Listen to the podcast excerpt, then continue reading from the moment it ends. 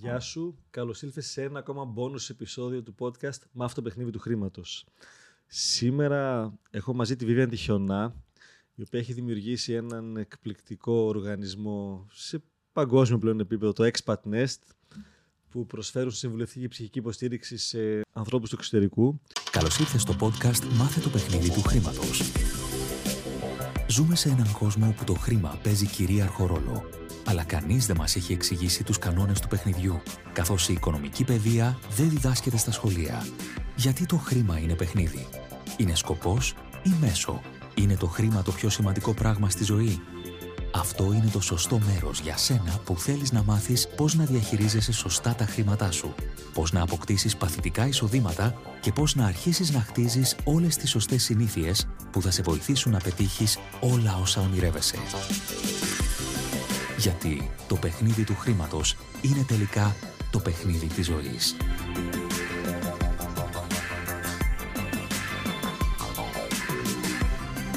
Και με εντυπωσίασε στο βιογραφικό της, αν τολμώ να το πω έτσι, τρία σημαντικ... τρεις σημαντικές βραβεύσεις που έχει και θα τις διαβάσω όπως είναι για να μην το κάνω λάθος. Το 2020 ως μία από τις 100 πιο inspirational women στον κόσμο, παρακαλώ. Ε, στην κατηγορία ψυχολογία και εκπαίδευση φέτος στα βραβεία Greek International Women Awards και το γυρνάμε 25 Οκτωβρίου του 23 το επεισόδιο, γιατί στα podcast είμαστε στο χωροχρόνο μέσα. Προχθές έμαθε ότι είναι στο 40 and the 40 του Fortune για το 2023, Fortune Greece. Πάρα πολύ σημαντική βράβευση. Καλώς ήρθες. Καλώς σας βρήκα. Ευχαριστώ πάρα πολύ για την πρόσκληση. Και επειδή δεν γνώριζα όλο αυτό που έχεις δημιουργήσει, είναι η αλήθεια, και από την κοινή μας φίλη τη Ροδούλα που την ευχαριστώ που μας έκανε την, τη σύστηση και την προτροπή, μπήκα λίγο να κοιτάξω. Θέλω πραγματικά να ακούσω την ιστορία σου για το πώς έφτασες να δημιουργήσεις κάτι τόσο όμορφο και μεγάλο τολμώ να πω. Ναι, η αλήθεια είναι ότι καμιά φορά, ξέρεις, ε, σχεδιάζεις τα πράγματα με έναν τρόπο και η ζωή στα φέρνει τελείως αλλιώς. Ε, εγώ λοιπόν ήμουν στην Ολλανδία, ε, προέρχομαι ούτως ή άλλως από οικογένεια που είναι international. Είμαι, είμαι Ελληνοασύρια στην καταγωγή, Ελληνοολανδέζα στα χαρτιά, αλλά με μισή οικογένειά μου είναι στην Αμερική και στην Αυστραλία. Ε, Πού μεγάλωσες; ε, μεγάλωσα στην Ελλάδα, αλλά με αυτό το international background. Οπότε όλη αυτή η βάση με έκανε να σκεφτώ πάντα ότι ήθελα να κάνω κάτι σχετικό με τη διεθνή κοινότητα. Ε, όντας λοιπόν στην Ολλανδία, σκέφτηκα ότι ήθελα να δημιουργήσω κάτι. Κάτι που να μου δώσει ξανά πάθος. Δούλευα σε ένα international school για πάρα πολλά χρόνια. Και, Τι σπούδασες; Ε, ψυχολογία. Η, η, πρώτη ήταν του παιδιού και του εφήβου. Ε, πρώτα στην Ελλάδα και μετά πήγα στην Ολλανδία για μεταπτυχιακά. Το πρώτο στην ψυχολογία του παιδιού και του εφήβου και το δεύτερο ψυχολογία της υγείας. Όμως μου αρέσει να συνθέτω πράγματα και μετά είχα κάνει μια εξειδίκευση σε online training και μετά εξειδίκευση στην διαπολιτισμική ψυχολογία. Και έλεγα μέσα μου πώς θα τα ενώσω όλα αυτά και τελικά σκέφτηκα το Expat Nest. Ε, το 2013 όμως ο κόσμος ήταν πολύ διαφορετικός από ό,τι είναι τώρα. Δηλαδή όταν το ξεκίνησα μου λέγανε ότι δεν θα πετύχει, ε, πολλοί κόσμος μου λέγανε ότι δεν υπάρχει λόγος ας πούμε, κάποιος να πάει online. Εγώ όμως ήξερα για τον πληθυσμό που εμείς δουλεύουμε, που είναι στη διεθνή κοινότητα, άτομα σε πρεσβείες, σε διεθνή σχολεία, ε, που μετακομίζουν, επαναπατρίζονται, δεν είναι σταθερά σε ένα σημείο. Οπότε εγώ ήθελα να κάνω κάτι που θα ταξιδεύουμε μαζί τους. Εγώ το πίστευα, εγώ το έβλεπα. Όμως μόλις ξεκίνησα την εταιρεία μου, έξι μήνες μετά έπαθα ένα τύχημα. Okay. Το μοντέλο του να είναι πολύγλωσσο το Expatness δεν το είχα σκεφτεί. Με πήγε η ζωή από μόνη της. σε τι γλώσσα ξεκίνησες; Ξεκίνησε στα ελληνικά και στα αγγλικά που μιλούσα εγώ. Εγώ είχα σκοπό να το φτιάξω εγώ για μένα. Αρχικά, δηλαδή, σαν ένα online practice. Όμως μετά η ζωή με πήγε από μόνη της έτσι και τελικά αυτό ήταν και η καινοτομία του Expat Nest. Γιατί όταν φτιάχτηκε το 2013, ουσιαστικά ήταν η πρώτη πλατφόρμα μόνο για internationals και σε 7 γλώσσες που είναι. Άρα η καινοτομία του και ο λόγος που έχει βραβευτεί τόσο πολύ είναι ακριβώς αυτό που δεν είχα φανταστεί, αλλά με πήγε η ίδια η ζωή. Και τι εννοώ με πήγε. Όταν λοιπόν έπαθα το ατύχημα, έχασα όλα μου τα χρήματα. Έπρεπε να ξεκινήσω όλο το πράγμα από την αρχή. Και εκεί χρειαζόμουν λεφτά για να πληρώσω πρώτα απ' όλα την αποκατάσταση που χρειαζόμουν να κάνω. Ε, και όλα αυτά είναι πάρα πολύ ακριβά. Δηλαδή, είχα φτάσει σε σημείο να δίνω 1000 ευρώ τη μέρα. Τα οποία τότε για μένα ήταν, δεν μπορούσα δηλαδή να τα απεξέλθω και όντας άρρωστη. Οπότε λέω τι θα κάνω; θα βάλω και άλλες γλώσσες. Γιατί μου ζητάγανε, Vivian, για τη γυναίκα μου, ξέρω εγώ, θέλω Ισπανικά. Και λέω, ωραία, γιατί να μην βάλω και Ισπανικά στο Expat Nest. Και έτσι ξεκίνησε ότι θα βάλω και άλλες γλώσσες. Ε, τα χρόνια πέρασαν, ξεκίνησα από την αρχή του Expat Nest να λειτουργώ σε ομάδα. Δεν έμαθα ποτέ να το λειτουργώ μόνη μου.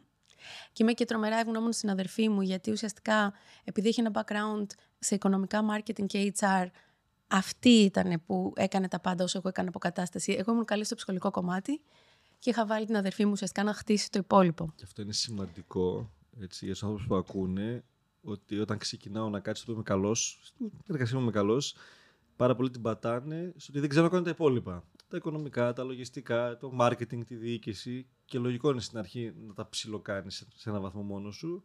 Το βέλτιστο να έχω τον κατάλληλο άνθρωπο μαζί υπαλληλικά, συνεταιρικά ακόμα καλύτερα. Αν είναι οικογένεια, ιδανικό και τα βρίσκουμε κιόλας. ναι. Οπότε δέσατε ωραία από ό,τι καταλαβαίνω ότι ο καθένας είχε το, το δικό του ρόλο. Πολύ. Χωρίς την ελπίδα δεν νομίζω ότι θα τα είχα καταφέρει έτσι, γιατί πολύ απλά δεν είχα την ενέργεια για να τα κάνω όλα αυτά. Και επίσης, επειδή με αγαπάει, ήθελε να με βοηθήσει, γιατί ήξερε και τι βίωνα. Πώς είστε, μεγάλη μικρή; Ε, είμαι ένα χρόνο μεγαλύτερη της. Οπότε ήξερε τη βίωνα και μπήκε και το πήρε πάνω της στο κομμάτι το υπόλοιπο και μου το έκανε Μετά ουσιαστικά, επειδή έχω μεγαλώσει και εγώ σε οικογένεια επιχειρηματιών, ειδικά η οικογένεια της μητέρας μου στην Αμερική είναι όλοι επιχειρηματίες, αλλά και στην Ελλάδα από μικρές επιχειρήσεις που είχαν θύμου μου ή ο πατέρας μου, πάντα μάθαινα να σκέφτομαι έτσι. Οπότε ίσως υπήρχε μέσα μου. Απλά με τον καιρό Σίγουρα υπήρχαν ε, ε, οι εικόνες και τα είναι συνειδητές. Είχες πολύ καλές εικόνες στο πώς λειτουργεί αυτό, πώς είναι η ζωή. Από μικρή ηλικία το ξέρεις καλά γιατί το έχεις σπουδάσει και το διδάσκεις. Ε, βλέπουμε, μιμούμαστε και μαθαίνουμε με τρόπους που δεν είναι συνειδητοί. Ακριβώς. Για παράδειγμα, δεν θα ξεχάσω ποτέ η θεία μου, ε, όποτε είχα γενέθλια, αντί να μου δώσει πούμε, τα χρήματα έτσι, ε, σε ένα φάκελο, μου, έδινε, μου τα έκανε κολλιέ και μου, τα φορούσα εγώ, ήμουν χαρούμενη, μικρούλα. Είχα πάει σε ένα σεμινάριο και με ρωτούσαν ποια ήταν η πρώτη ανάμνηση για τα χρήματα. Και συνειδητοποίησα ότι αυτή ήταν. Σε κάτι γενέθλιά μου, η θεία μου να μην κάνει αυτό το δώρο κολλιέ 50 δραχμα, δεν θυμάμαι τι είχαμε τότε. Ε, δεν είχαμε ευρώ εννοείται. Και μου τα είχε φτιάξει λοιπόν μικρά-μικρά και εγώ τα είχα βάλει σε κόσμημα. Δεν είχα ποτέ αρνητική εικόνα για τα χρήματα. Γιατί υπάρχει κόσμος που έχει αρνητικές πεπιθήσεις για το χρήμα. Για μένα το χρήμα είναι πάντα κάτι θετικό, γιατί έτσι μπορείς να βοηθήσεις και κόσμο και μπορείς να είσαι και εσύ πιο χαρούμενος. Έτσι. Επομένως, ε, στο πρώτο κομμάτι ξεκινάς στο στήνης. Ωραία, φαντάζομαι ενδεχομένως με ένα κεφάλαιο που στο διαδικτυακό δεν ξέρω και πόσο μπορεί να είναι. Στη φάση που ζορίστηκες οικονομικά, έτσι, ναι. λόγω του θέματος που είχες, που και σε σένα να επενδύσεις χρήματα, και εκεί θες να με πώς το διαχειρίστηκες αυτό; Γιατί ναι. είναι ένα σημείο που πολλοί άνθρωποι ήταν ένα, ήταν ένα σημείο καμπής. Είχα σκεφτεί πολλές φορές, όχι να τα παρατήσω, αλλά έλεγα τώρα είμαι εγκλωβισμένη σε ένα σώμα που δεν μπορεί να κάνει αυτά που το μυαλό μου θέλει. Πίστευα θα γίνω καλά. Μέσα μου το είχα σαν πίστη. Βέβαια, στον τρίτο χρόνο άρχισα να λέω μήπως πρέπει να έρθω σε επαφή με την πραγματικότητα. Αλλά μέσα μου το πίστευα και τελικά έγινε. Πόσο καιρό πήρε τελικά; Ε, μου πήρε τρία χρόνια ουσιαστικά okay. υποκατάσταση τότε. Ε, έγινε όμως, αυτό έχει σημασία. Εγώ το πίστευα ότι θα γίνει. Και εκείνη την... η αλήθεια είναι ότι στην Ολλανδία τότε μου είχαν δώσει και ένα budget coach ε, για να με βοηθήσει για το πώς θα σταθεροποιήσω την εταιρεία μου όντας ε, σε κατάσταση που εγώ δεν είμαι πλήρως λειτουργική. Καταπληκτικό, καταπληκτικό. ότι υπάρχει κάτι τέτοιο και το παρέχουν. Είναι καταπληκτικό και αυτός ο άνθρωπος για μένα τον λέω τον Ολλανδό αγγελό μου. Ήρθε στη ζωή μου και ε, μου έλεγε η βοηθός του με έκανε να πιστεύω ότι μπορώ να έχω καλή ζωή. Mm. Αυτός με έκανε να πιστεύω ότι μπορώ να έχω εξαιρετική ζωή. Okay. Και μου το έλεγε πάντα αυτό. Και δεν θα ξεχάσω ποτέ. Μου έλεγε ε, Vivian Cash is the king and you are the queen. Πρέπει να το πιστέψεις αυτό το πράγμα. You are the queen. Σε αυτό και ότι πάντα να τα σκέφτεσαι έτσι τα χρήματα και ότι πάντα σε μια εταιρεία δεν μας ενδιαφέρει τι βραβεία έχεις, τι μπορείς να κάνεις κτλ. Σημασία έχει στο τέλος της μέρας βγαίνουν τα οικονομικά για να στηρίξεις την εταιρεία για τους ανθρώπους που δουλεύουν. Και η χρηματορροή είναι ικανή για να υποστηρίξεις το επόμενο αυτό. Ακριβώς. Ναι. Ε, βέβαια εντάξει θυμάμαι μου είχαν δώσει και κάτι λίστες από πού να κάνω οικονομία. και είχαν κάτι ακραία πράγματα, δηλαδή του τύπου ένα φακελάκι τσάι για, για πέντε άτομα και του έλεγα «Και Τζον, αυτά δεν μπορώ να τα κάνω. Έχω άλλη κουλτούρα στα χρήματα, μου αρέσει να είμαι πιο γενναιόδορη». Okay. Εντάξει, στο κομμάτι αυτό, αν χρειαστεί για ένα διάστημα με συγκεκριμένο στόχο να ζοριστώ, ok, okay, αλλά να είναι όλο στημένο πάνω εκεί. Τα Έλληνες είμαστε και λίγο πιο. Ναι. έχει, αλλά μου αρέσει που σκέφτομαι και με την Ολλανδική μου λογική στα οικονομικά, γιατί έχει λίγο μια παραπάνω λογική, δηλαδή με κουτάκια, με σειρά. Δεν μπορώ να το περιγράψω ακριβώς ποια είναι η διαφορά, αλλά. Άρα, τι, τι, από αυτόν τον άνθρωπο, τι μαθήματα πήρες, τι εφαρμόζεις πλέον εκεί. Σαν... Αυτό το cash is the king at the end of the day, αυτό μετράει. Να δω, εννοώ με την έννοια ε, στο πώς λειτουργεί η εταιρεία. Ναι, ναι ακριβώς. Όχι cash is the king, γιατί έχω απελευθερωθεί από το θέμα χρημάτων. Ναι. Θα σου πω μετά γιατί λόγω της εμπειρίας του ατυχήματος. Αλλά με την έννοια ότι για να λειτουργεί η εταιρεία μου χρειάζεται όντως να βγαίνουν θετικά τα νούμερα. Άρα, αν δεν βγαίνουν τα θετικά τα νούμερα, κάτι δεν πάει καλά, πρέπει να το δω. Και, και εσείς ουσιαστικά, επειδή είναι παροχή υπηρεσίας, φαντάζομαι την πληρώνεστε κατευθείαν, δεν έχετε ανοιχτά υπόλοιπα και τέτοια ιδιαίτερα. Όχι, δεν έχουμε ιδιαίτερα. Δεν μπορείς να προπολογίζει, γιατί αρκετές επιχειρήσεις εδώ λόγω της φύσης τους μπορεί λογιστικά να εμφανίζουν 100.000 κέρδη και στο ταμείο να έχουν μηδέν, γιατί τους χρωστάνε Ακριβώς. Ναι, ναι. Σε, σε σένα, επειδή ε, είναι αυτή η χρηματορροή, δεν έχεις αυτόν τον κίνδυνο. Δεν ναι, έχω αυτόν τον κίνδυνο και να πω την αλήθεια, δεν έχω χάσει ποτέ ούτε ένα ευρώ. Έχω και faith in humanity. Πιστεύω στους ανθρώπους και στο καλό που έχουν μέσα τους. Ε, γιατί εντάξει, αν θέλει κάποιος να μην σε πληρώσει για κάποιες συνεδρίες, μπορεί και να το κάνει. Αλλά ως τώρα δεν είχε τύχει ποτέ. Και θεωρώ έχει να κάνει και, με, και εγώ πόσο τους εμπιστεύομαι και πόσο τους πιστεύω. Γιατί μπορεί κάποιος να καθυστερήσει. Αυτό έχει γίνει. Αλλά πιστεύω ότι θα το κάνουν. Θεωρώ ότι είναι άνθρωποι που έχουν Καλό, ναι, integrity, ότι έχουν. Τη θετική πεποίθηση που σε εξυπηρετεί πολύ. Με εξυπηρετεί και τελικά το κάνουν. Έτσι. Γιατί ένας άνθρωπος που σου έχει ανοιχτεί, ξέρεις την ψυχή του, ε, ξέρεις πάνω κάτω πώς θα λειτουργήσει. Μπορεί να αργήσει, αλλά πιστεύω θα το κάνει. Ίσως είναι και η φύση της δουλειάς μας τέτοια.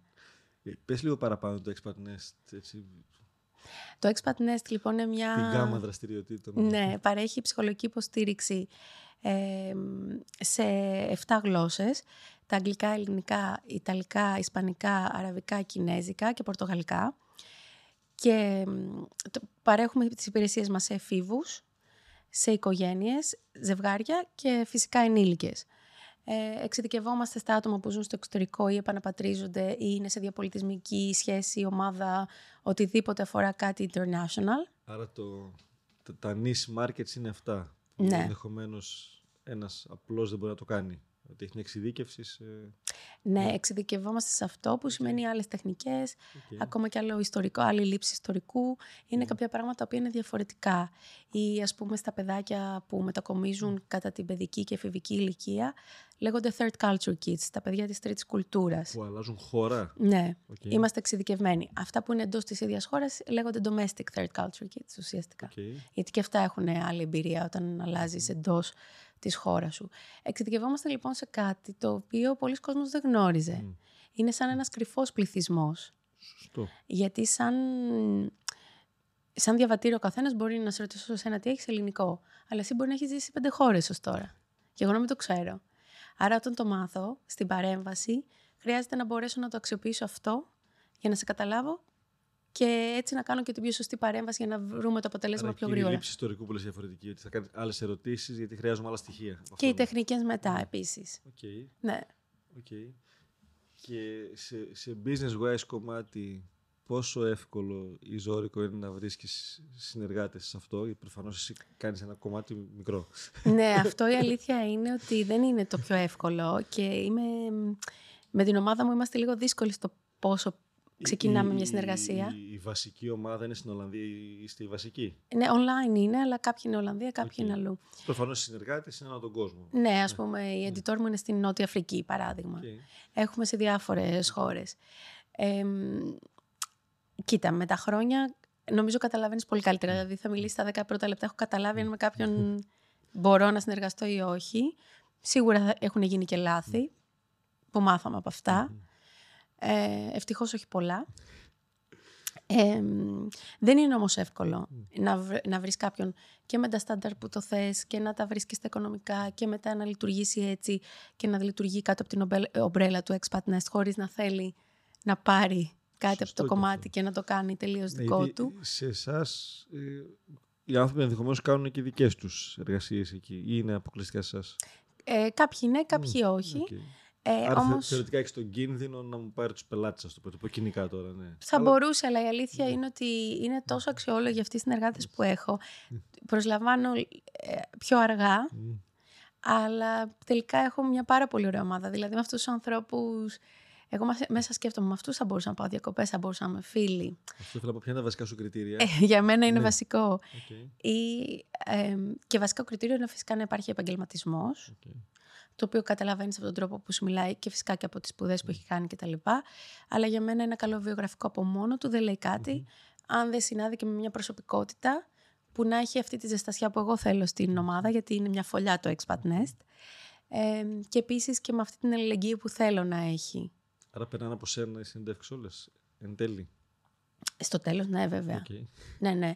Γιατί θέλω να είμαι κοντά, να ξέρω με ποιον συνεργάζομαι. Και είχα μια κουβέντα προχθές. Θέλω και το δικό σου δεδομένο. Ε, Στις πρώτες φάσεις το κάνετε μέσω εταιρείας για να φέρουν ανθρώπους και να τους κάνετε συνέντευξη με δικά σας μέσα; Αυτή τη στιγμή, να πω την αλήθεια, με δικά μας μέσα, γιατί έχουμε πάρα πολλά βιογραφικά που δεχόμαστε. Άρα το brand έχει μεγαλώσει, οπότε σας ψάχνουν πλέον. Ναι. Έχετε περάσει το στάδιο του. Ναι. Κάνουμε κάποιες φορές ναι. και κάποια calls, εννοείται, ναι. ειδικά όταν λανσάρουμε μια καινούργια γλώσσα. Ναι. Γιατί εκεί ψάχνεις εξειδικευμένο στη γλώσσα που θέλεις. Ε, αλλά πολύ είναι, ε, επειδή δουλεύουμε και με αυτόν τον πληθυσμό, πολύ είναι και δίγλωση, τρίγλωση. Οπότε αυτό βοηθάει. Okay, Επίσης. Ε, Προς το παρόν, ναι, δεχόμαστε βιογραφικά. Στο... Άρα πλέον είσαι 10 χρόνια; 10 χρόνια, expat nest, ναι. Για φαντάσου. Μπαίνουμε στην εφηβεία σε λίγο. Αρχικά όχι, ήθελες να πεις πριν κάτι για την περίοδο που στο Cassis King και την περίοδο που είχε το θέμα και κάτι με τα χρήματα. Ναι, ότι ναι. τελικά απελευθερώθηκα εκείνη την περίοδο, παρόλο που δεν είχα χρήματα τότε, τα είχα χάσει όλα. Όμως με έκανε να σκεφτώ ότι πώς μπορώ να τα ξαναφέρω στη ζωή μου. Με έκανε να σκεφτώ κάποια βράδια που δεν ήμουν καλά και δεν μπορούσα να σκοθώ από το κρεβάτι μου. Ότι ξέρεις τι, τώρα και δισεκατομμύρια να είχα δεν θα μου άλλαζε τίποτα στην ποιότητα της ζωής μου. Και εκεί Και λέω τώρα ότι βρήξα κατεβάσει από εδώ και πέρα. All in και ό,τι γίνει. Και, αλλά ξέρεις τι, επίσης είχα κρατήσει εκείνη την περίοδο, ακόμα και που δεν είχα χρήματα, συμπεριφερόμουν το ίδιο όπως συμπεριφέρομαι τώρα, που είναι καλύτερα τα πράγματα, πολύ καλύτερα. Με την έννοια ότι θα ήθελα να πάω να φάω κάτι που να μου αρέσει, δεν θα σκεφτόμουν ποτέ πόσο κοστίζει. Έλεγα μέσα μου τώρα εδώ έτσι όπως έχουμε γίνει, τι θα αλλάξει, να είναι 5.000 περισσότερο. Τι πνιγμένη, πραγματικά. Τότε. Με ενδιαφέρει να γίνω καλά. Και με ενδιαφέρει να γίνω καλά σωστά για να είμαι καλά μακροπρόθεσμα. Οπότε έλεγα το σώμα μου χρειάζεται καλό φαγητό, χρειάζομαι καλή ψυχοθεραπεία, χρειάζομαι τις καλύτερες θεραπείες. Και όταν γίνει αυτό, θα μαζέψω και χρήματα και θα βοηθήσω και κόσμο. Και, όχι, και θα τα αποδώσω και σε αυτούς που με βοήθησαν. Μπράβο. Και για να μην παρεξηγηθούμε τώρα και οι δύο όπως μας ακούνε μέσα, είναι άλλο το επενδύω στον εαυτό μου ουσιαστικά. Γιατί το καλό φαγητό, η καλή ψυχοθεραπεία τότε για σένα ήταν επένδυση σε σένα. Και ναι. πολυτέλεια θεωρητικά. Ναι. Δεν είναι ότι απλά μου τη βαράει, χρωστάω 100.000 στην επιχείρησή μου για να τρώω στα μπουζούκια. Ακριβώς, ναι, βέβαια. Δεν το βάλουμε και δεν χρωστούσα και πουθενά ουσιαστικά σε κάποιον τρίτο. Έτσι. Άρα εκεί είναι ότι μου δίνω μια ποιότητα η οποία θα με βοηθάει να είμαι καλά ψυχολογικά για να τα απεξέλθω στο που έχω να περάσω το. Ναι, γιατί ξέρω ότι αν δεν είμαι εγώ καλά, ούτως ή άλλως όλα τα άλλα θα, δεν θα πετύχουν. Οπότε ήταν μεγάλο μάθημα για μένα και ουσιαστικά αυτή η εμπειρία θεωρώ ότι με έκανε και καλύτερη επιχειρηματία μετά. Και στη διαχείριση του χρήματος, αλλά και στο γιατί έχω μια επιχείρηση, γιατί να θέλω να μεγαλώσει. Γιατί εγώ τότε, ξέρεις, όταν έχεις εσύ πόνο, συνδέσει καλύτερα και με τον πόνο του άλλου. Και έλεγα ότι εγώ θέλω να βοηθήσω έναν άνθρωπο πίσω από την οθόνη του κάθε μέρα να είναι ευτυχισμένος. Είτε βοηθήσω έναν, είτε βοηθήσω χίλιους. Εκείνη την περίοδο για μένα ήταν το ίδιο, γιατί εγώ ήθελα ένα κάθε Αυτό παραμένει ακόμα και σήμερα. Και είχα πάντα την αρχή ότι θέλω, όπως εγώ εξυπηρετώ λοιπόν αυτόν τον άνθρωπο, το ίδιο να κάνουν και οι συνεργάτες μου. Με την ίδια αγάπη πώ θα έκαναν για την αδερφή τους, ας πούμε. Ε, και βασικά, με ρώτησες πριν για τα κριτήρια. Αυτό είναι ένα κριτήριο. Λέω, σε αυτόν τον ψυχολόγο θα εμπιστευόμουν την αδερφή μου για να κάνει θεραπεία. Okay. Αν η απάντηση είναι όχι, δεν συνεργάζομαι καθόλου. Π.χ. Okay. Ε, οπότε όλα αυτά με έκαναν καλύτερη επιχειρηματία και βασικά συγκινήθηκα πολύ όταν είδα τώρα στο 40 Under 40 ότι από όλο το βιογραφικό, γιατί όταν κάνεις την αίτηση, την οποία την πρόλαβα στο παραένα, ε, δεν, δεν ξέρεις αν θα βγεις και πρώτα απ' όλα δεν ξέρεις από το βιογραφικό σου που θα εστιάσουν. Για μένα, επειδή είναι 10 χρόνια σχεδόν από το ατύχημα, κάπου αρχίζω και το, το έχω αφήσει πίσω μου. Όταν είδα λοιπόν στο 40 under 40, και ίσως αυτό με επηρέασε σήμερα για να πω και όλα αυτά, ότι εστίασαν στην, στο success story, mm. πώς έφυγε από τα 29, πώς ξεκίνησε μέχρι τα 39 και πώς από ένα ατύχημα μπορείς να φτάσεις σε μια τέτοια επιτυχία επαγγελματικά, συγκινήθηκα ότι από όλο κρατήσαν αυτό αρχικά. Και πολλές φορές έρθει κάποιος έξω από εμένα να δει κάτι σε μένα για να το συνειδητοποιήσω κι εγώ. Ακριβώς. Ναι. Που πια το, το αφήνω πίσω μου. Αν και πλήρως κάτι τέτοιες εμπειρίες δεν τις αφήνεις ποτέ και θέλω να θυμάμαι. Φυσικά είναι μια αναφορά ή για να μην ξανακάνω κάτι ή για τη δύναμή μου. Ναι. Έτσι, είναι μια καλή άγκυρα. Είτε για να μου αναγνωρίσω ότι το, το πέρασα. Εγώ το πέρασα. Δηλαδή, ναι. ό,τι βοήθεια και να είχα, το δρόμο εσύ τον περπάτησες. Ναι. Πάντως όμως και η βοήθεια είναι σημαντική. Δηλαδή, ο πλούτος δεν έχει να κάνει μόνο με τα χρήματα. Έχει να κάνει με τι ανθρώπους έχεις δίπλα σου. Εκείνη την περίοδο ένιωσα πιο πλούσια του κόσμου. Με την έννοια ότι είχα μια οικογένεια που μου στάθηκε στα πάντα, κολλητούς φίλους που ήταν καλύτεροι από αυτό που θα περίμενα. Ε, οπότε συνειδητοποίησα ότι ο πλούτος έχει πολλές διαστάσεις, δεν είναι μόνο τα χρήματα. Απλά φυσικά τα χρήματα είναι ένας, ένας τρόπος για να έχουμε μια καλύτερη ζωή, αλλά και για να μπορούμε να βοηθάμε άλλους. Όχι, το ξεκίνησες, το είπαμε online ή offline πριν ξεκινήσουμε, που είναι βασική αρχή. Το χρήμα είναι ενέργεια. Η χρήση του το κάνει καλό ή κακό. Μια χαρά είναι από μόνο του, δεν έχει. Ναι. και αυτό το βλέπεις και στη θεραπεία. Α πούμε, όταν έρχονται οικογένειες που τσακώνονται για κληρονομικά. Ποτέ δεν είναι για τα χρήματα. Είναι γιατί α, ένιωθα ότι η μαμά και ο μπαμπάς είχαν πάντα τον αγαπημένο τους και εμένα όχι. Ή κάτι τέτοια πράγματα. Έχει να κάνει με την ενέργεια και την ψυχολογία πίσω από τα χρήματα. Και αυτοί που μας ακούν, ε, είναι σημαντικό να σκεφτούν τι πεπιθήσεις έχω για τα χρήματα, τι αναμνήσεις έχω για τα χρήματα και αν αυτή τη στιγμή δυσκολεύομαι οικονομικά κάπου ή έχω θέμα για κληρονομικά κτλ. Είναι όντως το θέμα τα χρήματα ή κάτι παραπάνω και να λύσω αυτό Σωστά. για να ξεμπλοκάρω και το άλλο. Και ειδικά στα κληρονομικά και χαίρομαι που το βάζεις γιατί ένα podcast και δεν έχει βγει ακόμα το που το γυρίζουμε εμείς. Το οποίο λέγεται Κληρονόμος θέλοντας και μη. Για τις παγίδες που έχει στην Ελλάδα κληρονομικότητα, γιατί πλέον πιο πολύ χρέη κληρονομούν και όχι περιουσίες. Που έχει άλλα θέματα εδώ και τι μπορώ να κάνω. Αλλά είναι εντυπωσιακό πως σε μικρές ή μεγάλες πραγματικά περιουσίες χωρίς χρέη μπαίνουν μέσα τώρα. Χαλάνε οικογένειες. Που προφανώς δεν είναι τα χρήματα το, ναι. το, το βασικό. Ναι, και είναι και σωστό αυτό που λες ότι είτε είναι μικρά είτε είναι μεγάλα. δηλαδή μπορεί να δεις να τσακώνεται για πέντε τετραγωνικά σπίτι και για βίλα. Δεν έχει σημασία. Σημασία έχει οι σχέσεις πίσω από αυτό και πώς μπορούν να ξεμαλυνθούν και με αφορμή το χρήμα. Δηλαδή, εγώ πώς το σκέφτομαι και το συζητάω πάντα στους πελάτες. Να το δούμε σαν δώρο. Ό,τι μας άφησαν οι δικοί μας είναι ένα δώρο. Προφανώς είναι δώρο. Δεν το είχαμε και από πριν. Δεν το χρωστούσε κανείς. Ναι. Και θα μπορούσαν να το κάνουν οτιδήποτε άλλο οι άνθρωποι. Ή να μην το έχουν. Ακριβώς. και θέλουν και μας το αφήνουν ως κληρονόμους τους. Και επίσης, ε, είμαστε διαχειριστές. Δεν θα είμαστε εδώ για πάντα. Θα το, απλά ό,τι κληρονομούμε θα το διαχειριστούμε για κάποιο διάστημα. Και μετά το αφήσουμε εμείς κάπου αλλού. Δηλαδή, θέλει πάντα νομίζω και μια επίγνωση της θνητότητάς μας mm. για το πώς θα ζήσουμε τη ζωή μας και πώς θα αξιοποιήσουμε και τα χρήματα. Μιας και μιλάμε για ναι, οικονομικά. Ναι. Έτσι ακριβώς. Και πραγματικά στο μόδο του podcast είναι το χρήμα δεν είναι το πιο σημαντικό πράγμα ζωή, αλλά επηρεάζει όλα τα σημαντικά. Σωστά. Στην κοινωνία που ζούμε, έτσι. Αν θέλω να πάω πάνω στο βουνό να σπέρνω αραπανάκια και να, να ανταλλάσσουμε προϊόντα. Αλλά έχουμε επιλέξει να ζούμε σε κάποιες πόλεις με κάποιες συνθήκες. Ναι, και συμφωνώ απόλυτα σε αυτό. Και φυσικά βέβαια ε, χωρίς να έχει κόστος την σωματική και ψυχική μας υγεία. Γιατί βλέπω και πάρα πολύ κόσμο που δεν έχει work-life balance, να μην υπάρχει ισορροπία, με κόστος για να βγουν κάποια χρήματα στην υγεία μας. Ε, εκεί θέλει λίγο μια, μια σκέψη, ίσως μια στρατηγική διαφορετική.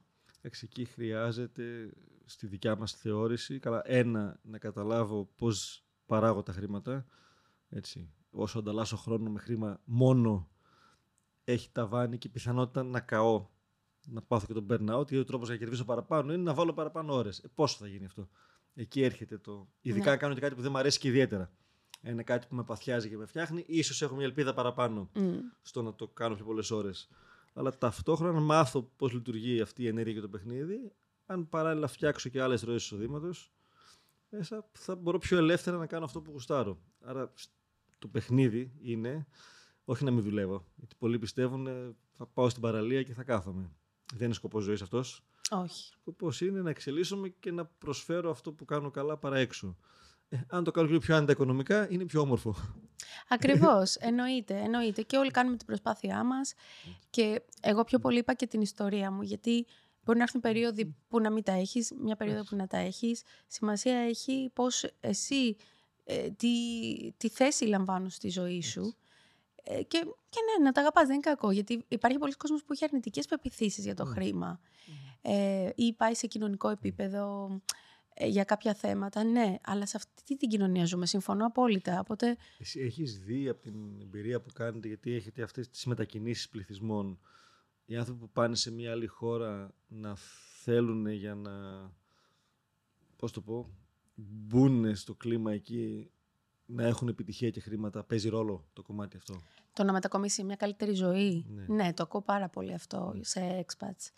Ε, απλά η καλύτερη ζωή συνειδητοποιούν μετά ότι έχει πάρα πολλές πλευρές. Άρα το, το οικονομικός μετανάστης είναι το ξεκίνημα, ας το πω έτσι. Ναι, πας με την ελπίδα μιας καλύτερης ζωής οικονομικά. Το αν θα γίνει καλύτερη συνολικά, αυτό μετά είναι και σε άλλους τομείς. Δεν μπορείς να είσαι καλός μόνο σε ένα τομέα. Χρειάζεται να είσαι και σε δύο. Ο Φρόιτ έλεγε τουλάχιστον σε δύο για να μπορείς να είσαι ευτυχισμένος. Σωστό. Και επειδή είμαστε ολοκληρωμένα όντα, όσο καλά και να είμαι στην εργασία μου, αν το βράδυ γυρνάω σπίτι και είναι χάλια, δεν έχω κουμπάκι το άλλο πρωί. Ναι. Να ξαναβάζω τη μάσκα πάνω. Μπορώ να το κάνω, αλλά είναι ψεύτικο και ψυχοφθόρο. Ακριβώς και θέτεις ένα πολύ ωραίο θέμα. Ε, π.χ. πολλοί που έχουν burnout νομίζουν ότι έχει να κάνει μόνο με την απόδοση στη δουλειά. Πολλές φορές μπορείς να πάθεις burnout επειδή οι προσωπικές σου συνθήκες είναι τέτοιες ε, και εξουθενωτικές που αρχίζουν και επηρεάζουν μετά και τη δουλειά. Δεν είναι πάντα ότι η δουλειά επηρεάζει μόνο το άλλο. Μπορεί να γίνει και το αντίστροφο. Ε, το πιστεύω και βιωματικά γιατί κάνω διάφορα επιχειρηματικά. Είμαι ok σε αποδοτικότητα σε χρόνους. Το κίνδυνο που είχα κάποια στιγμή ήταν ε, το κολλικού στο μωρό, ας πούμε, να ξενυχτάμε μια εβδομάδα. Οπότε με, με, πολύ καλή πρόθεση και χαρά, προφανώς, αλλά αυτό δεν να μπει σαν, σαν έξτρα ε, κούραση και βάρος πάνω και κάποιο συνειδητοποιήσει ότι την έχω ακούσει, ρε παιδί μου. Όχι γιατί δεν κάνω καλά την εργασία μου έγινε. Άρα είναι διάφοροι παράγοντες που μπορεί να με επηρεάσουν τριγύρω. Ακριβώς, ακριβώς. Και, και εντάξει και στο κομμάτι, επειδή ασχολείστε με παιδιά και εφήβους, το να φτάσουν τα παιδιά μας κάποιες ηλικίες ή να έχω κανέναν έφηβο στο σπίτι που να έχει τα δικά του θεματάκια. Ε, θα γίνουν και αυτά κάποια στιγμή, όντως. Είναι κομμάτι της της διαδικασίας όλο αυτό. Ε, έχετε δει καθόλου, επειδή έχεις μεγάλο δείγμα ανθρώπων, ε, έρχονται για ψυχολογική υποστήριξη. Τι ποσοστό αυτών προέρχεται, στην επιφάνεια τουλάχιστον, από οικονομικά θέματα;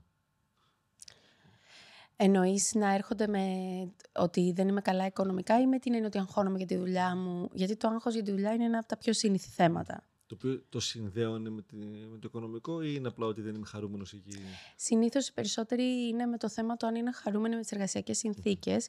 Τώρα εξαρτάται. Α πούμε στην Ελλάδα δυστυχώς ακούω πολύ ότι δεν είναι και χαρούμενοι με τις αμοιβές τους.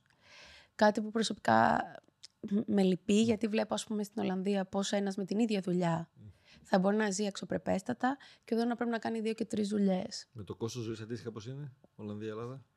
Ε, εντάξει, σίγουρα στην Ολλανδία είναι πιο ακριβό, αλλά μπορώ να σου πω ότι σε κάποια πράγματα η Ελλάδα δυστυχώς είναι σχεδόν στα ίδια. Δηλαδή το σούπερ μάρκετ, μπορώ να σου πω σε κάποια πράγματα είναι πιο ακριβή η Ελλάδα. Το οποίο δεν το καταλαβαίνω πώς γίνεται αυτό. εντάξει, αυτό είναι για άλλο podcast η ανάλυση. Ε, πραγματικά, ναι. για άλλο podcast. Πώς μπορεί το ίδιο προϊόν μιας πολυεθνικής το να έχει άλλη τιμή σε κάθε χώρα. Λογικό έχει να κάνει και με τις φορολογίες ενδεχομένως και το, τα κόστη μεταφοράς και αποθήκευσης. Αλλά σε κάποια είναι αδιανόητες ναι. οι, οι διαφορές ναι. που υπάρχουν ναι. μέσα. Ή ας πούμε μπορεί να πας για μια μπύρα, είναι διπλή η τιμή εδώ από την Ολλανδία. Ok. Okay. Αυτό μου κάνει εντύπωση. Ναι. Μέσα.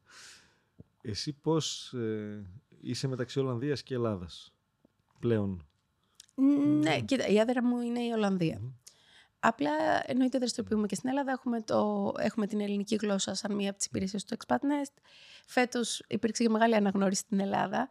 Μία με τα Giwa Awards και με το 40 Under 40, το οποίο ως Ελληνίδα με χαροποίησε πάρα πολύ να πω την αλήθεια. Ω, ναι. Γιατί, εντάξει, έχω online επιχείρηση, έχουμε global audience, αλλά πάντα από τη χώρα από την οποία ξεκινάς είναι διπλή η χαρά. Σωστό. Και ποια είναι τα όνειρα και οι στόχοι για το, το παιδάκι σου, το Expat Nest; για το Expat Nest. Ε, λοιπόν, καταρχάς εμείς θέλουμε τώρα να βάλουμε λίγο παραπάνω online courses, να κάνουμε κάποια συγκεκριμένα workshops σε διαφορετικές θεματικές και με την ομάδα. Σε θέμα γλωσσών νομίζω ίσως να προσθέσω άλλες δύο κάποια στιγμή και νομίζω να μείνω στις 9. Αυτή τη στιγμή με τις γλώσσες που έχετε, πόσο πληθυσμό πιάνετε δυνητικά; Ε, μπορούμε να... Το, το μισό περίπου. Έχεις και κινέζικα είπες μέσα. Έχουμε βάλει και τα κινέζικα, ναι. Οκ. Τα οποία να ξέρεις ότι ήταν μια αγορά που με δυσκόλεψε πάρα πολύ. Επειδή εγώ δεν ήμουν Κινέζα ως founder της εταιρείας.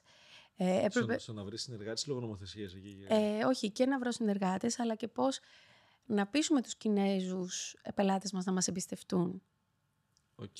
Δηλαδή το site το κάναμε στα Κινέζικα ε, και είναι ωραίο γιατί βλέπεις τη φωτογραφία μου και Κινέζικα γύρω-γύρω και, Οκ. και μου βάλαν και το όνομά μου στα Κινέζικα, γιατί κάτι σημαίνει στα Κινέζικα το Vivian. Εμ, και, έπρεπε- και ήταν πολύ ωραίο γιατί ουσιαστικά ήταν η πρώτη φορά που έπρεπε να αφήσω τελείως το expat nest σε κάποιον άλλον για να κάνει την όλη συζήτηση και διαπραγμάτευση. Δηλαδή πηγαίναμε ας πούμε σε κάποια συνέδρια και έμπαινε μπροστά μόνο ο Κινέζο συναδελφό μου, ας πούμε, να μιλήσει. Και εγώ ήμουν πίσω και ήταν ενδιαφέρον να το βλέπω έτσι. Αλλά ήταν, μια δύσκολο, ήταν πολύ δύσκολο το κομμάτι των Κινέζων, από την αλήθεια, και των Αραβικών. Αυτές οι δύο γλώσσες λίγο μας δυσκόλεψαν παραπάνω στην αρχή. Επομένως, αν έχετε ήδη αυτό το κομμάτι, ναι, με κάνα δύο ακόμα ενδεχομένως έχετε φτάσει. Τα Ναι. ισπανικά τα έχετε που είναι πολύ βασικό κομμάτι, το λατινόφωνο. Ναι, είναι μία-δύο γλώσσες ακόμα, αλλά βήμα-βήμα, γιατί εμένα με ενδιαφέρει πάντα ότι κάνουμε να γίνεται με ποιότητα. Σε καμία περίπτωση δεν διαπραγματεύομαι αυτό στο Expat Nest. Ε, και να γίνεται και με κάποιους, να μην χάνει τη φιλοσοφία του. Οπότε μ, θέτεις ένα θέμα τώρα, μ, το growth μιας επιχείρησης, πώς να γίνεται. Μέσα στην πανδημία, ε, αναγκαστήκαμε, δεν υπήρχε επιλογή, να τρέξουμε όσο δεν πάει, γιατί ήμασταν ήδη στην αγορά ως η πρώτη πλατφόρμα ψυχολογικής υπηρεσίας για international σε αυτές Δεν τις σας γλώσσες. βοήθησε σας, παιδιά. Ναι, βεβαίως, πάρα πολύ. Ναι, γιατί αναγκάστηκαν όλοι να. Και Πάμε ήμασταν καλά. ήδη στην αγορά well positioned, οπότε υπήρχε ε, ήδη. Δεν χρειαζόταν να ψάξουμε, δεν ούτε χρειαζόταν να, επενδύσουμε, ούτε αλλάξουμε στήσουμε. κάτι. Ναι, σωστά, ήμασταν εκεί. Ήμασταν εκεί, απλά. Ε, οπότε εκεί έγινε μια μεγάλη ανάπτυξη της εταιρείας. Οπότε εκεί τρέξαμε σε σημείο που εκεί δεν μπορείς να τα κάνεις πάντα όπως τα θέλεις, γιατί απλά πρέπει να εξυπηρετήσεις κόσμο. Σωστά. Και έχει κρίσιμες αποφάσεις. Γιατί αυτή η υπερανάπτυξη πολλές φορές μπορεί να, σε, να σου δημιουργήσει ζημιά στην ποιότητα και στο. Ακριβώς. Και εγώ το νούμερο ένα μου είναι η ποιότητα. Δεν θέλω να διαπραγματεύομαι σε αυτό καθόλου. Αλλά εκεί έπρεπε όμως να βοηθήσουμε, γιατί το επάγγελμά μας είναι και λειτουργήμα. Και υπήρχαν παλιοί πελάτες που ήρθαν, νέοι πελάτες που ήρθαν. Δεν μπορείς να πεις σε κάποιον που έχει κρίση πανικού, δεν μπορώ να σε εξυπηρετήσω. Θα βρεις τρόπο να εξυπηρετήσεις. Ήταν η μόνη περίοδος στη ζωή μου που έχω δουλέψει τόσο πολύ. Δεν ήξερα τι σημαίνει Σάββατο, Κυριακή, πρωί, μεσημέρι, βράδυ. Ε, την πρώτη καραντίνα, ε, δεν θα το ξεχάσω, 32 μέρες δεν βγήκα ούτε στο μπαλκόνι μου. Άμα θες το πιστεύεις. Ε, ήταν κάτι το τρελό που ζήσαμε. Δεν το έχω ξαναζήσει αυτό το πράγμα και το δεν έκανε- θέλω και να το ξαναζήσω. Και απλά εκείνη την περίοδο μπήκες στη δικασία να το κάνεις για, και για να εξυπηρετήσεις. Και... Κυρίως αυτό, νομίζω τελικά αυτό ήταν ε, το driving force. Αυτή ήταν η δύναμη που πάντα με κινητοποιούσε. Οπότε η ανάπτυξη της εταιρείας μας στην πανδημία ε, έγινε απότομα, αλλά έγινε τουλάχιστον και με τρόπο που ένιωθα καλά, Βασικό. γιατί βοηθήσαμε κόσμο, ευτυχώς ήρθαν καλοί συνεργάτες, διαλέξαμε σωστούς ανθρώπους, επίσης υπήρχε και ανάγκη γιατί κάποιοι δεν ήταν έτοιμοι στο online, οπότε εμείς ήμασταν έτοιμοι, τους παρείχαμε την τεχνογνωσία και μπήκαν κατευθείαν μέσα. Σωστό. Άρα ήσουν και ένα, σαν hub, ας πούμε, για να έρθουν αυτοί και να βρουν Ακριβώς. κοινό. Οκ. Όχι, πολύ ωραία διαχείριση πάντως. Για το... Δηλαδή, είναι αυτό που λέμε ο ορισμός της τύχης, είναι όταν η προετοιμασία συνδέει την ευκαιρία. Εσείς Ακριβώς. Ήσασταν προετοιμασμένοι, Ναι. μέσα, ήσασταν position, κάνατε αυτό που κάνατε, οπότε όταν εμφανίστηκε η ευκαιρία, για όλους εμφανίστηκε στον κλάδο, απλά εσείς ήταν ένα βήμα μπροστά και λέω όλος, μα πού θα το ήξερε. Μα δεν το έκανε η Vivian για να περιμένει μια πανδημία. Ακριβώς. Έκανε αυτό που θα έκανε και απλά εμφανίστηκε μπροστά και το αξιοποιήσατε. Γιατί πάρα πολλοί θα μπορούσαν να σηκώσουν τα χέρια ψηλά, Έτσι, που και εκεί στο μπράντσο έχει θέμα. Γιατί αν έρθουν χίλιοι και πεις δεν μπορώ να εξυπηρετήσω, mm. θα πάνε αλλού, δεν θα ξαναψάξουν μετά. Ακριβώς. Ακριβώς. Η ευκαιρία είναι σημειακή. Ε, ναι. και επίσης λες είναι τώρα. Βέβαια δεν ήξερες πόσο θα κρατήσει, γιατί κράτησε πολύ παραπάνω από ό,τι θέλαμε να πιστεύουμε αρχικά. Ε, και σίγουρα αυτό που είπες ότι η τύχη συναντά την ευκαιρία. Εντάξει, απλά βέβαια θα ήθελα ξέρεις, μια φορά να μην γίνει υπό αντίξω συνθήκες μία μετά τη με την πανδημία. Σωστό. Αλλά να γίνει, ξέρεις, πιο ήρεμα με ροή κτλ. Αλλά καμιά φορά στη ζωή πρέπει να πας όπως θα φέρει. Πώ το λένε τα ζάρια, έτσι ήρθανε. Έτσι. Οπότε έτσι θα παίξουμε. Και, και εκεί είναι και η ευκαιρία ανάπτυξης. Δηλαδή και στη ζωή μας επιχειρηματικά θα έχουμε 4-5 βαριά 10 σοβαρές ευκαιρίες μέσα. Ε, αν δεν τι αξιοποιήσω, δεν μου φταίει κάποιος άλλος μετά. Ναι. Κοίτα, πάντα ένας επιχειρηματίας νομίζω σκέφτεται. Εμένα ο ρόλος μου πάντα ήταν να σκέφτομαι 7 βήματα μπροστά από το Expat Nest, έτσι έλεγα. Ε, γιατί απλά δεν ήταν ότι το είχα σκεφτεί έτσι, απλά το οραματιζόμουν έτσι. Το έβλεπα μπροστά μου να υπάρχει, χωρίς να υπάρχει στην πραγματικότητα. Όμως εγώ το ήθελα και το έβλεπα και αυτό με τραβούσε σαν όραμα. Τώρα είναι σε μια φάση που πρέπει να, θέλω να μπω στη διαδικασία να συνδεθώ ξανά με τον εαυτό μου και να δω, ωραία, τώρα ποια είναι τα επόμενα 7 βήματα. Ε, ρωτάω ό,τι θες απαντάς. Θα κάνω... Ναι. Ε, η εταιρεία είναι διοκτησία τέλος πάντων μέσα. Mm-hmm. Με το χικά πάνω. Λέγαμε πριν ξεκινήσουμε και το σέβομαι πάρα πολύ αυτό που κάνεις, ότι ενώ πολλοί μπορεί να συμβουλεύουν οργάνωσέ το, γίνει manager στην εταιρεία για να μεγαλώσει κι άλλος, ή επιλέγεις να κάνεις και τη συνεδρία σου γιατί είναι αυτό που σε παθιάζει και γουστάρεις. Και σου είπα ότι επειδή παραμένεις γειωμένη και στο πεζοδρόμιο, σε κάνει και καλύτερη επιχειρηματία. Δεν είναι να φύγω από εκεί, που ναι. μου αρέσει και με φτιάχνει. Θα την πουλούσες ποτέ; Αχ, αυτό είναι πολύ δύσκολο που με ρωτάς. Είναι το παιδί μου. δεν μπορώ. Νομίζω δεν θα μπορούσα εύκολα. Αν χρειαζόταν για ανάπτυξη να μπουν κεφάλαια, θα έδινες κομμάτι; Αυτό μπορεί. Okay. Αυτό μπορεί. Με, το, με δικό σου έλεγχο. Αλλά δηλαδή μου το είπες και μου ήρθε ένα σφίξιμο στην καρδιά. Ξέρεις, γιατί να ήταν κάποια άλλη εταιρεία, ίσως αν στο μέλλον κάνω κάτι άλλο, μπορεί να μου ήταν πιο εύκολο. Αυτή όμως, έτσι όπως ξεκίνησε, πάντα έλεγα το Expat είναι το παιδί μου. Κοίτα, αν το παιδί μου ενηλικιωθεί, Κάτσε, είναι ακόμα δέκα. Σωστό, προφανώς απαντάς το τώρα μέσα. Και βλέπω υπάρχει μια φράση, και είχα μια κουβέντα χθες, και είσαι πολύ ωραία αφορμή, που Έχεις, λέει, μου λένε exit plan όταν μπαίνει μια επιχείρηση. Λέω σε αρκετές έχω. Σε κάποιες όμως, που πραγματικά είναι η προσφορά που δίνουμε εκεί πέρα έξω, όπως και το αποφασίζω αντίστοιχα, ε, αυτό τώρα όλο δεν ούτε κοστολογείται, ναι. ούτε μπορεί να γίνει στο δικό σου οριακά και να μπορεί να γίνει χωρίς εσένα στο τιμόνι. Πάρα πολύ οριακά, γιατί έχεις μια διασπορά ανθρώπων. Αλλά είναι κάτι το οποίο είναι τόσο όμορφο και δικό σου και που είναι καλά οικονομικά. δημιουργεί χρήμα. Δεν είναι ότι έχω και κανένα θέμα να το διώξω από πάνω μου γιατί δεν πάει καλά. Ναι. Είναι κάποιες φορές που δεν είναι όλα για πούλημα. Ναι, αυτό αυτό θέλω να το κρατήσουμε. Θέλω, και εγώ θέλω να το κρατήσουμε και δεν είναι όλα για πούλημα και δεν είναι όλα με βάση το χρήμα πρώτο. Ε, είναι κάποια πράγματα για μένα υπεράνω. το αξιακό μου σύστημα είναι πιο σημαντικό από τα χρήματά μου. Χαίρομαι. Γιατί αυτά έρχονται και φεύγουν. Το υπόλοιπο μένει. Ε, αχ, σε αυτό ήθελα, μου δίνεις αφορμή για δύο πράγματα. Το ένα είναι, όταν λοιπόν τα χρόνια που έκανα αποκατάσταση, είχε έρθει κάποιος και μου είχε πει να μου δώσει ένα πολύ καλό ποσό με πολλά μηδενικά στο τέλος για να φτιάξω μια αντίστοιχη εταιρεία για ελληνικό service στην Ελλάδα, για ελληνική ψυχολογική υποστήριξη, το οποίο το είχα σκεφτεί πολύ, γιατί είχα, πια, είχα το know-how, γιατί ουσιαστικά εγώ το είχα φτιάξει για τους online ε, και μ' άρεσε γιατί όταν πήρα ένα βραβείο μου είπαν The Mother of Online Counseling for Internationals και ήταν μεγάλη τιμή για μένα. Και μου είχε πει τότε, να σου δώσω πολλά χρήματα, το κάνεις για τους Έλληνες. Της είχα πει: OK, να το δούμε, αλλά να μην είναι κάτι ανταγωνιστικό στο Expat Nest, να είναι μόνο για άτομα που ζουν στην Ελλάδα. Όταν όμως ξεκίνησε η συνεργασία, δεν ένιωθα καλά. Κάτι δεν, δεν μου τέριαζε καθόλου στην προσωπικότητά της.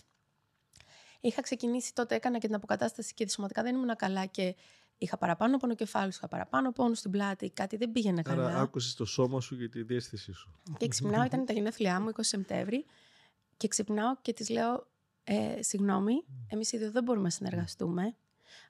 Από, το, από τότε που ξεκινήσαμε, κάτι δεν πάει καλά μεταξύ μας το πιο σωστό είναι να φύγω. Και λέω μέσα μου, αυτά που πίστευα από το ατύχημα, τα είχα κάνει βίωμα. Δεν ήταν λόγια του αέρα. Και άφησα ένα πολύ καλό ποσό που τότε το χρειαζόμουν τρελά. Δηλαδή δεν είναι απλά. Σωστό. Το, το είχα ανάγκη. Σωστό. Ε, Για να είσαι και με τις αξίες σου και το. Ναι, και λέω δεν πειράζει, ο Θεός θα μου τα δώσει από αλλού. Και τελικά όντως μου ήρθαν από αλλού και καλύτερα και με, με τους όρους που εγώ ήθελα.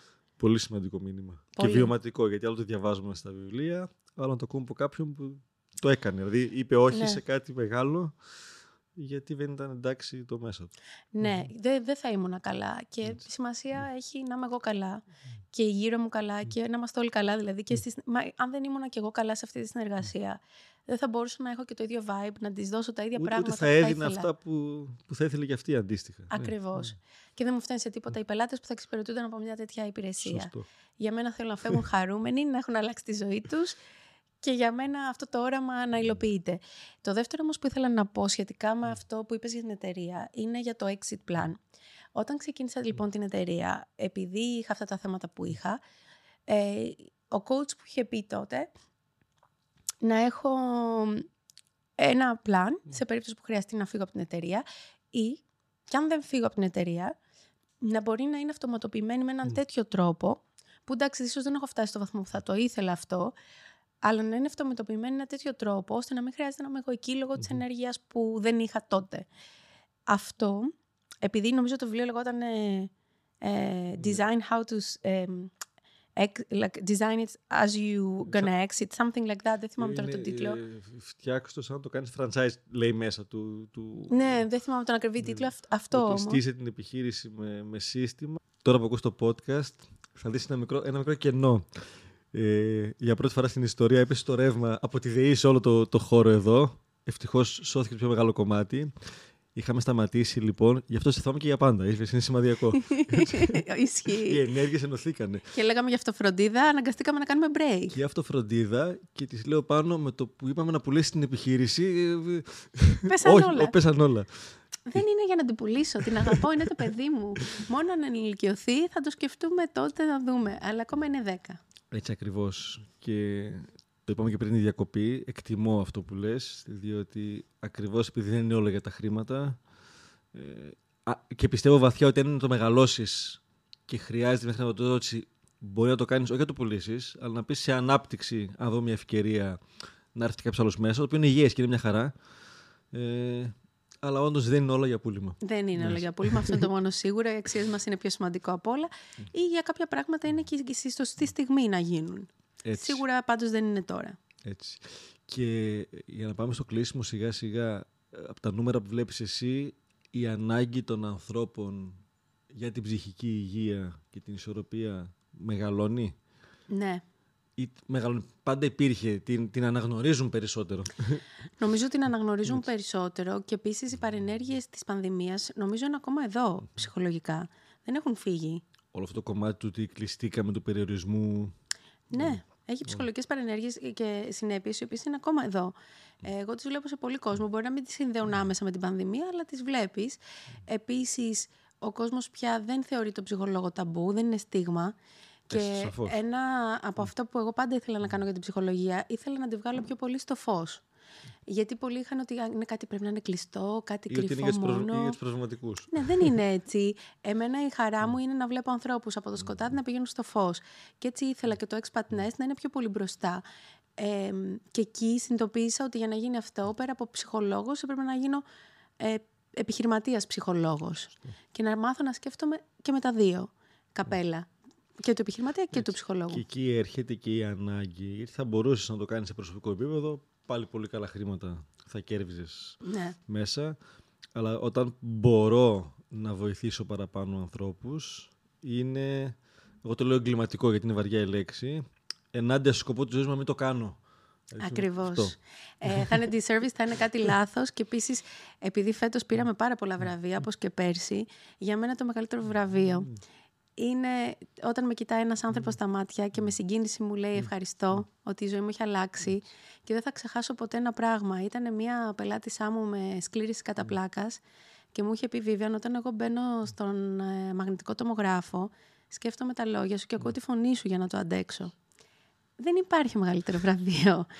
ναι. Και χαρά από το ότι βοηθάς έναν άνθρωπο και για να αντέξει αυτό που υποφέρει, γιατί κάποιες φορές κάποια πράγματα δεν αλλάζουν, αλλά και αυτά που αλλάζουν να τα καταφέρει και μετά με τη χαρά να έρθει να σου πει ναι, τα κατάφερα. Αυτό είναι. Και εκεί κάνοντας τώρα ένα flashback της κουβέντας μας, το, το δικό σου το δώρο, κρίνω εγώ από έξω, του θέματος που είχες, είναι ότι μπορείς πιο εύκολα να μπεις στη θέση αυτού που έρχεται και είναι σε, σε ανυμπόρια ή σε μια κατάσταση που νιώθει κάπως, γιατί έχεις περάσει και εκεί, δεν είναι ότι έχω μόνο τη γνώση, που είναι υπερχρήσιμο φυσικά. Ναι, βέβαια. Ότι έχεις και το βίωμα. Οπότε συνδέεσαι πολύ πιο εύκολα στο. Ναι. Δεν είναι μόνο κατανόηση, είναι και σύνδεση. Ακριβώς. Ακριβώς. Μπράβο. Το απόλαυσα, το απόλαυσα πάρα πολύ και έδωσες και πληροφορίες που δεν τις είχα προπολογίσει. ναι, και εγώ δεν περίμενα δηλαδή να συζητήσω για κληρονομικά εδώ. Αλλά ναι. Σε ευχαριστώ πάρα πολύ. Με κάνεις να νιώσω πάρα πολύ άνετα. Ε, εκτιμώ πάρα πολύ αυτό που κάνετε. Αφάνταστα. Είναι σημαντικό να εκπαιδεύετε κόσμο για τη διαχείριση του χρήματος. Ε, γιατί όλοι μπορούν να έχουν μια καλύτερη ζωή και να προσπαθήσουν για αυτή. Έτσι ακριβώς. Πώς σας ευχαριστούμε και εσείς που το ακούσατε. Ε, εάν πήρατε αξία από το επεισόδιο, με χαρά να το μοιραστείτε στα social οπουδήποτε. Στείλτε και στη Vivian κατευθείαν ε, τα δικά σας καλά λόγια. Και εμείς τα λέμε στο επόμενο επεισόδιο. Να είστε καλά. Ευχαριστούμε.